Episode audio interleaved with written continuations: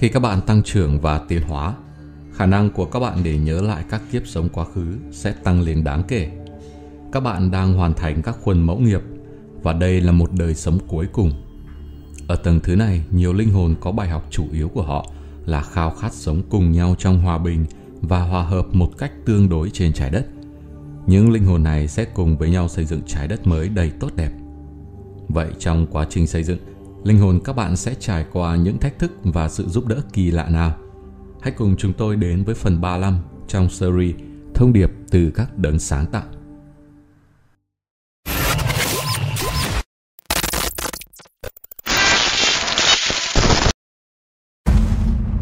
Gọi lại đời sống trong quá khứ. Sẽ không cần thiết phải nhớ lại tất cả các đời sống quá khứ, mà chỉ cần những đời sống thích hợp với cái mà các bạn đang học bây giờ. Thường thì các ký ức sẽ đến ào ạt chỉ khi các bạn cần sự hiểu biết ở một vùng đặc biệt. Lúc sự hiểu biết tăng trưởng, có thể sẽ có các khoảnh khắc lóe lên về các đời sống, nơi mà các bạn ngay lập tức nhìn thấy các lần tái sinh của mình sắp xếp thành hàng giống như một chuỗi ngọc. Các bạn có thể sử dụng các kỹ thuật hàn gắn dòng thời gian khác nhau để làm sạch tất cả những nghiệp còn sót lại và năng lượng bị kẹt xung quanh các trải nghiệm đó. Một trong những rào cản tâm lý lớn nhất cần vượt qua là nỗi sợ sự thất bại. Điều này thường bị gây ra bởi những ký ức của các đời sống quá khứ mà cho rằng bạn đã thất bại trong sứ mệnh của mình. Người nhận thông điệp này đã tư vấn cho hàng trăm linh hồn, những người mà đã hiện diện trong những thời điểm kết thúc của Atlantis. Khuôn mẫu tâm lý tiêu cực nổi trội hiện diện trong những linh hồn này liên quan đến ý tưởng là họ cảm thấy bất lực để chống lại sự phá hủy mảnh đất quê hương của mình. Nhiều người trong số họ cảm thấy có trách nhiệm và sai trái trong thời kỳ đó. Họ thấy cần phải tự tha thứ cho mình nhiều lần đối với phần của họ trong vở kịch. Atlantis là một phần của vấn đề lớn hơn mà kiểu gì cũng trở lại với nguyên nhân nguyên thủy hoặc trượt xuống từ thiên đàng. Để điểm lại, việc hưng thịnh và suy tàn của các nền văn minh trên trái đất là do một sự cản trở cơ bản trong tư tưởng loài người. Trong sự trượt xuống là trải nghiệm rất chấn động, khiến con người làm tất cả mọi thứ để không bao giờ phải lặp lại một lần nữa. Nếu các bạn nhận thấy chúng tôi đã nói về sự trượt xuống ở những tập đầu của series này, thì ký ức của các bạn đã chính xác. Đây không phải là lần đầu và cũng không phải là lần cuối cùng chúng tôi thảo luận về nguyên nhân nguyên thủy. Từ chối nhìn vào những gì đã xảy ra trong sự hạ xuống nguyên thủy vào các thế giới thấp là nguyên nhân gốc rễ của việc tái diễn, dường như không bao giờ kết thúc. Thất bại khi tìm hiểu nguyên nhân sụp đổ của các xã hội tiến bộ trên trái đất. Điều sai trái được trải nghiệm bởi nhiều linh hồn là rất không thoải mái. Nó sẽ được ẩn giấu trong cái tôi tiềm thức. Điều đó có nghĩa là nhiều người trong các bạn đang phủ nhận và đè nén một phần của cái tôi mà cho rằng nó có trách nhiệm trong sự trượt xuống. Việc duy trì phân mảnh hồn tách biệt khỏi tư tưởng mất rất nhiều năng lượng, dẫn đến một sự bòn rút sinh lực sống của linh hồn. Điều này có nghĩa là loài người đã không có đủ năng lượng để làm sạch các khuôn mẫu nghiệp xưa cũ được kết hợp với sự trượt xuống. Do đó, mỗi khi loài người đạt đến các đỉnh cao của nền văn minh, họ đã không thể vượt lên một điểm nào đó. Rào cản này được gọi là vòm kính tâm linh. Biểu hiện ra bên ngoài của khuôn mẫu tâm lý nguyên thủy hấp dẫn một số hoàn cảnh hay sự kiện phá hủy sự thành công của nền văn minh. Trong một số trường hợp, nó có thể là một chủng tộc ngoài hành tinh tiêu cực đến trái đất và lai giống với loài người, làm ô nhiễm DNA đến điểm mà tần số và rung động hạ xuống dưới tầng thứ cần thiết để duy trì nền văn minh. Trong những trường hợp khác, nó biểu hiện như là không có đủ năng lượng và sự sáng suốt để có thể vượt qua các tác động của sự tiến động thẳng hàng, hay những sự biến đổi được kết hợp với sự bay qua của một sao chổi, hay những nhiễu loạn được kết hợp với sự bay qua của một hành tinh. Những linh hồn với rất nhiều lời từ chối nguyên nhân nguyên thủy có xu hướng trở nên tự mãn và lười nhác khi cuộc sống trở nên tốt hơn. Họ trở nên thỏa mãn trong sự giàu có tương đối và ngừng việc tìm kiếm những trải nghiệm giúp họ tiến hóa. Những tình trạng bất ổn tập thể này cuối cùng gây nên sự suy tàn và tan rã, giống như một ao nước tù đọng cuối cùng khô cạn và sự sống bên trong nó chết đi. Nỗi sợ phải đối mặt với các cảm xúc nguyên thủy được kết hợp với sự hạ xuống vào các thế giới thấp hơn đã giữ loài người không đạt được sự thăng lên vật lý trong tất cả mọi người, ngoại trừ một lượng rất nhỏ các linh hồn. Nỗi sợ là kém xa so với trải nghiệm thực sự của việc đối mặt với các cảm xúc nguyên thủy. Ngay khi đối mặt với các cảm xúc về sự chia rẽ và bị bỏ rơi, Các mảnh hồn đã mất quay trở lại với linh hồn mà anh ấy hay cô ấy có đủ năng lượng để vượt qua sự phân tán được kết hợp cùng với các thế giới thấp, từ đó trở lại với con đường thăng lên. Loài người đã một lần nữa đạt tới điểm này. Do có nhiều sự ăn bài thần thánh, câu chuyện lần này sẽ khác. Có đủ một số lượng các linh hồn có khả năng và mong ước vượt qua nguyên nhân nguyên thủy để cho phép một sự thăng lên tập thể.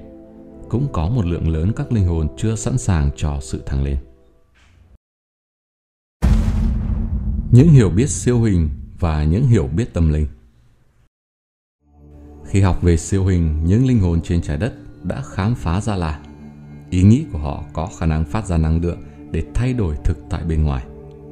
Minh chứng đơn giản của nguyên tắc này đã được minh họa thông qua việc nhắc nhở các học trò rằng hầu như tất cả mọi thứ trong thế giới loài người được bắt đầu như một ý tưởng trong tâm trí. Một vài nhà siêu hình đã mang ý tưởng này đến cực điểm và đề xuất rằng tất cả thực tại bên ngoài là một sự phóng chiếu của các ý nghĩ trong tâm trí, và do đó việc thay đổi các ý nghĩ này sẽ làm thay đổi thực tại bên ngoài. Có một số những hiểu lầm trong cách tiếp cận dẫn đến sự sửa chữa lại của người nhận thông điệp này về luật của tư duy sáng tạo được phát biểu như sau. Chất lượng tư tưởng của bạn xác định trải nghiệm của bạn về thực tại. Tại tầng thứ tiến hóa của loài người, thế giới tự nhiên và các thiên đàng không phải là các sản phẩm trực tiếp của ý nghĩ loài người.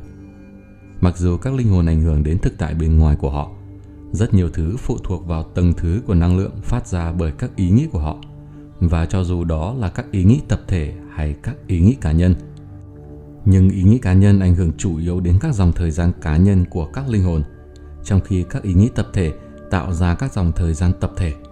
Một vài cá nhân có đủ quyền năng để tác động đến các dòng thời gian tập thể một cách đáng kể. Nhưng tại thời điểm này trong sự tiến hóa của loài người, số lượng các linh hồn như vậy chỉ là khoảng vài nghìn.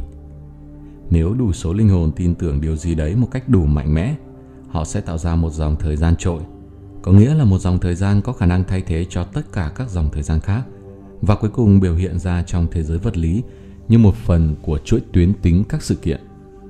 Bởi vì trái đất là một nơi khá lớn và có nhiều loại linh hồn, sẽ là có thể để biểu hiện ra các thực tại một cách đồng thời, mỗi thực tại với các biểu hiện khác nhau.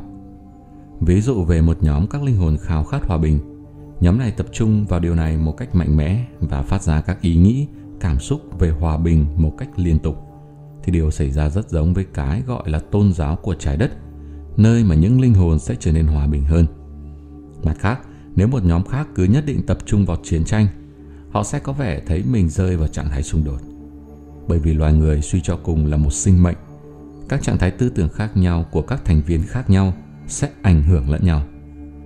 Nếu một nhóm các linh hồn hòa bình mường tượng và cầu nguyện cho hòa bình thế giới, hướng năng lượng hòa bình này vào một phần khác của hành tinh đang có xung đột, nó có thể có một tác động tích cực đáng kể lên các phe nhóm xung đột.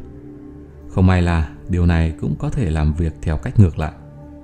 Xét đến cùng, khả năng của các linh hồn tiêu cực cản trở loài người phụ thuộc vào mức độ mà loài người đã làm sạch các khía cạnh tiêu cực trong tư tưởng của họ như thế nào. Có một lý do mà một số chương trình tin tức phát sóng trên trái đất giữ được sự say mê của các bạn, trong khi những chương trình khác không có mấy ý nghĩa. Trong một số trường hợp, các bạn có đủ sự thông cảm và khởi động cho các ký ức của chính mình về những trải nghiệm tương tự để thực hiện một hành động yêu thương. Điều này hiển nhiên là một việc tốt. Những dạng tư tưởng liên quan đến sự khởi động này có thể giống như điều này. Tôi hiểu là nó khó khăn như thế nào cho chú John hiện nay, bởi vì tôi đã từng ở trong hoàn cảnh như vậy vài năm trước. Trong một trường hợp như thế này, các bạn có thể chứng minh với chú John các bước mà các bạn đã thực hiện để gỡ mình ra khỏi vở kịch tương tự. Quan trọng hơn việc làm thế nào để trường cộng hưởng của bạn tạm thời hòa nhập với tầng thứ rung động của chú ấy. Song bởi vì các bạn đã xóa bỏ phần lớn những tiêu cực liên quan đến hoàn cảnh khó khăn của chú John, do đó sẽ có một rủi ro tương đối thấp để bị bắt lại vào những chi tiết của cuộc đời chú John. Nói một cách khác, khả năng chú John kích động các bạn đã bị giảm đi bởi các bạn đã không còn có trách nhiệm với nhiều chi tiết trong hoàn cảnh của chú ấy, giống như cái cách mà bạn đã trải qua. Mục tiêu của các bạn trong việc giúp đỡ người họ hàng đang vật lộn trong ví dụ trên đến một phần từ tình yêu và tình thương trong sạch của các bạn, nhưng nó cũng giúp anh ấy đến với rung động mới mà các bạn đã khám phá ra. Như thế các bạn có thể trải nghiệm niềm vui của sự thăng lên cùng với nhau. Các bạn không cần phải có một sự đầu tư tình cảm trong câu chuyện của anh ấy. Tuy vậy các bạn sẽ có được niềm vui khi anh ấy đáp lại tấm thịnh tình của các bạn. Giselle Lee của bạn có thể có một vấn đề hoàn toàn khác. Sau khi lắng nghe thật cẩn thận sự hướng dẫn bên trong của bạn và cảm nhận sự lo lắng bên trong thân thể bạn khi bạn tiếp cận vấn đề, bạn có thể xác định là một trong hai điều kiện sẽ xảy ra ở đây. Thứ nhất, các bạn chưa xóa bỏ đủ tiêu cực tâm lý để có thể giúp đỡ một cách có hiệu quả đối với Giselle Lee, bởi vì tình trạng của dì ấy đang kích động các bạn mạnh mẽ và các bạn không thể tách ra khỏi vở kịch đủ để giúp đỡ. Thứ hai là các bạn xác định rằng mình không phải là người thích hợp để kết nối với Giselle Lee và giúp dì ấy đồng nhất các khuôn mẫu tiêu cực chưa được giải quyết. Có lẽ không có đủ những trải nghiệm tương tự hoặc các bạn không có những hiểu biết cần thiết về hoàn cảnh này. Do đó các bạn đầu hàng trước hoàn cảnh khó khăn của dì ấy và giới thiệu một nhà trị liệu hay một người hàn gắn, người có thể giúp được Giselle Lee. Người thứ ba này sẽ có sự tháo gỡ đúng đắn khi cô ấy hay anh ấy là một người quan sát độc lập. Các bạn cũng có thể tìm kiếm một ai đó đã trải qua kinh nghiệm tương tự và đã đạt tới một tầng thứ hiểu biết cao hơn các bạn. Biết khi nào cần can thiệp và khi nào cần để kệ mọi thứ diễn ra theo tiến trình của chúng là một trong những bài học tâm linh chính trên con đường tiến hóa. Nó là cái mà chúng tôi, các đấng sáng tạo, đã học được trên nhiều tầng thứ và trong nhiều chiều kích. Tất cả những người hướng dẫn tinh thần của các bạn đã làm việc khó khăn để đảm bảo là họ đang cung cấp sự ủng hộ và sự khuyến khích tối ưu. Có một điểm cân bằng hoàn hảo giữa việc cố gắng giúp đỡ hết mức, cái mà có thể trở thành sự quan tâm thái quá, và việc trở nên quá tách biệt, cái thường có nghĩa là trao lời khuyên từ cái đầu bạn, chứ không phải từ trái tim bạn.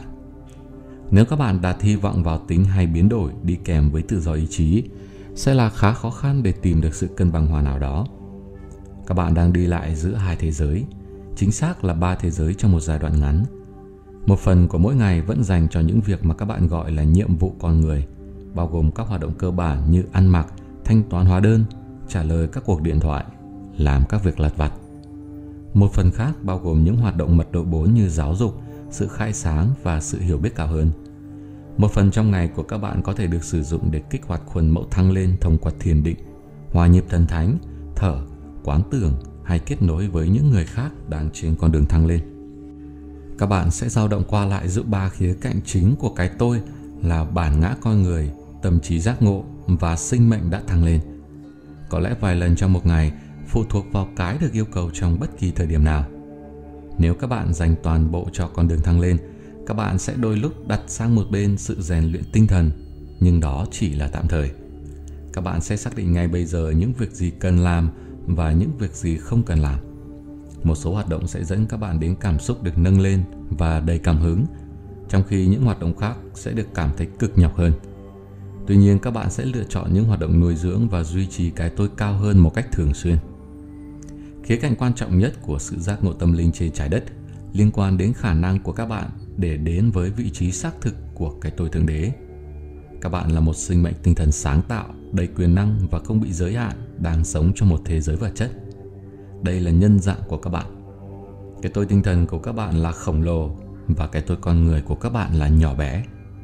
Tuy thế, cái tôi con người của các bạn cũng không kém phần quan trọng, bởi vì nó là một phần không thể tách rời. Liệu các bạn có phán xét bàn tay phải của các bạn là ít quan trọng hơn phần còn lại của cơ thể, chỉ bởi vì nó là một phần tương đối nhỏ của cơ thể hay không? Tính siêu việt thực sự có nghĩa là di truyền vượt trên sự đồng hóa với bản ngã hay nhân tính con người. Từ một nhận thức cao hơn, các bạn vẫn có một bản ngã con người, nhưng nó đã là một phần khá nhỏ của một bức tranh lớn. Trích dẫn lời nói của người nhận thông điệp này là: nó đã trở thành người đầy tớ khiêm nhường của các bạn, đang thực hiện đầy tinh thần trách nhiệm ý chí của ông chủ, cái tôi thượng đế của các bạn. Cân bằng vai trò của những người hướng dẫn tinh thần. Chúng tôi quan sát thấy hai thái cực của sự quan tâm thái quá và sự cách biệt. Nó đang xuất hiện trong mối quan hệ của các bạn với những người hướng dẫn tinh thần và những vị thầy từ các thế giới khác. Một số người trong các bạn phụ thuộc quá nặng nề vào những người hướng dẫn tinh thần, trong khi những người khác không tận dụng được sự giúp đỡ dành cho các bạn một cách tự do. Một lần nữa, các bạn phải đứng giữa hai thế giới khác nhau. cái tôi con người cần sự giúp đỡ, cho dù là trực tiếp từ Thượng Đế hay thông qua những người hướng dẫn tinh thần hay từ các thành viên khác của loài người. Thông thường cả ba yếu tố này đều được yêu cầu tại một số giai đoạn trong sự tiến hóa của các bạn. Học cách chấp nhận sự giúp đỡ khi thích hợp là một bài học không thể thiếu trên con đường của các bạn.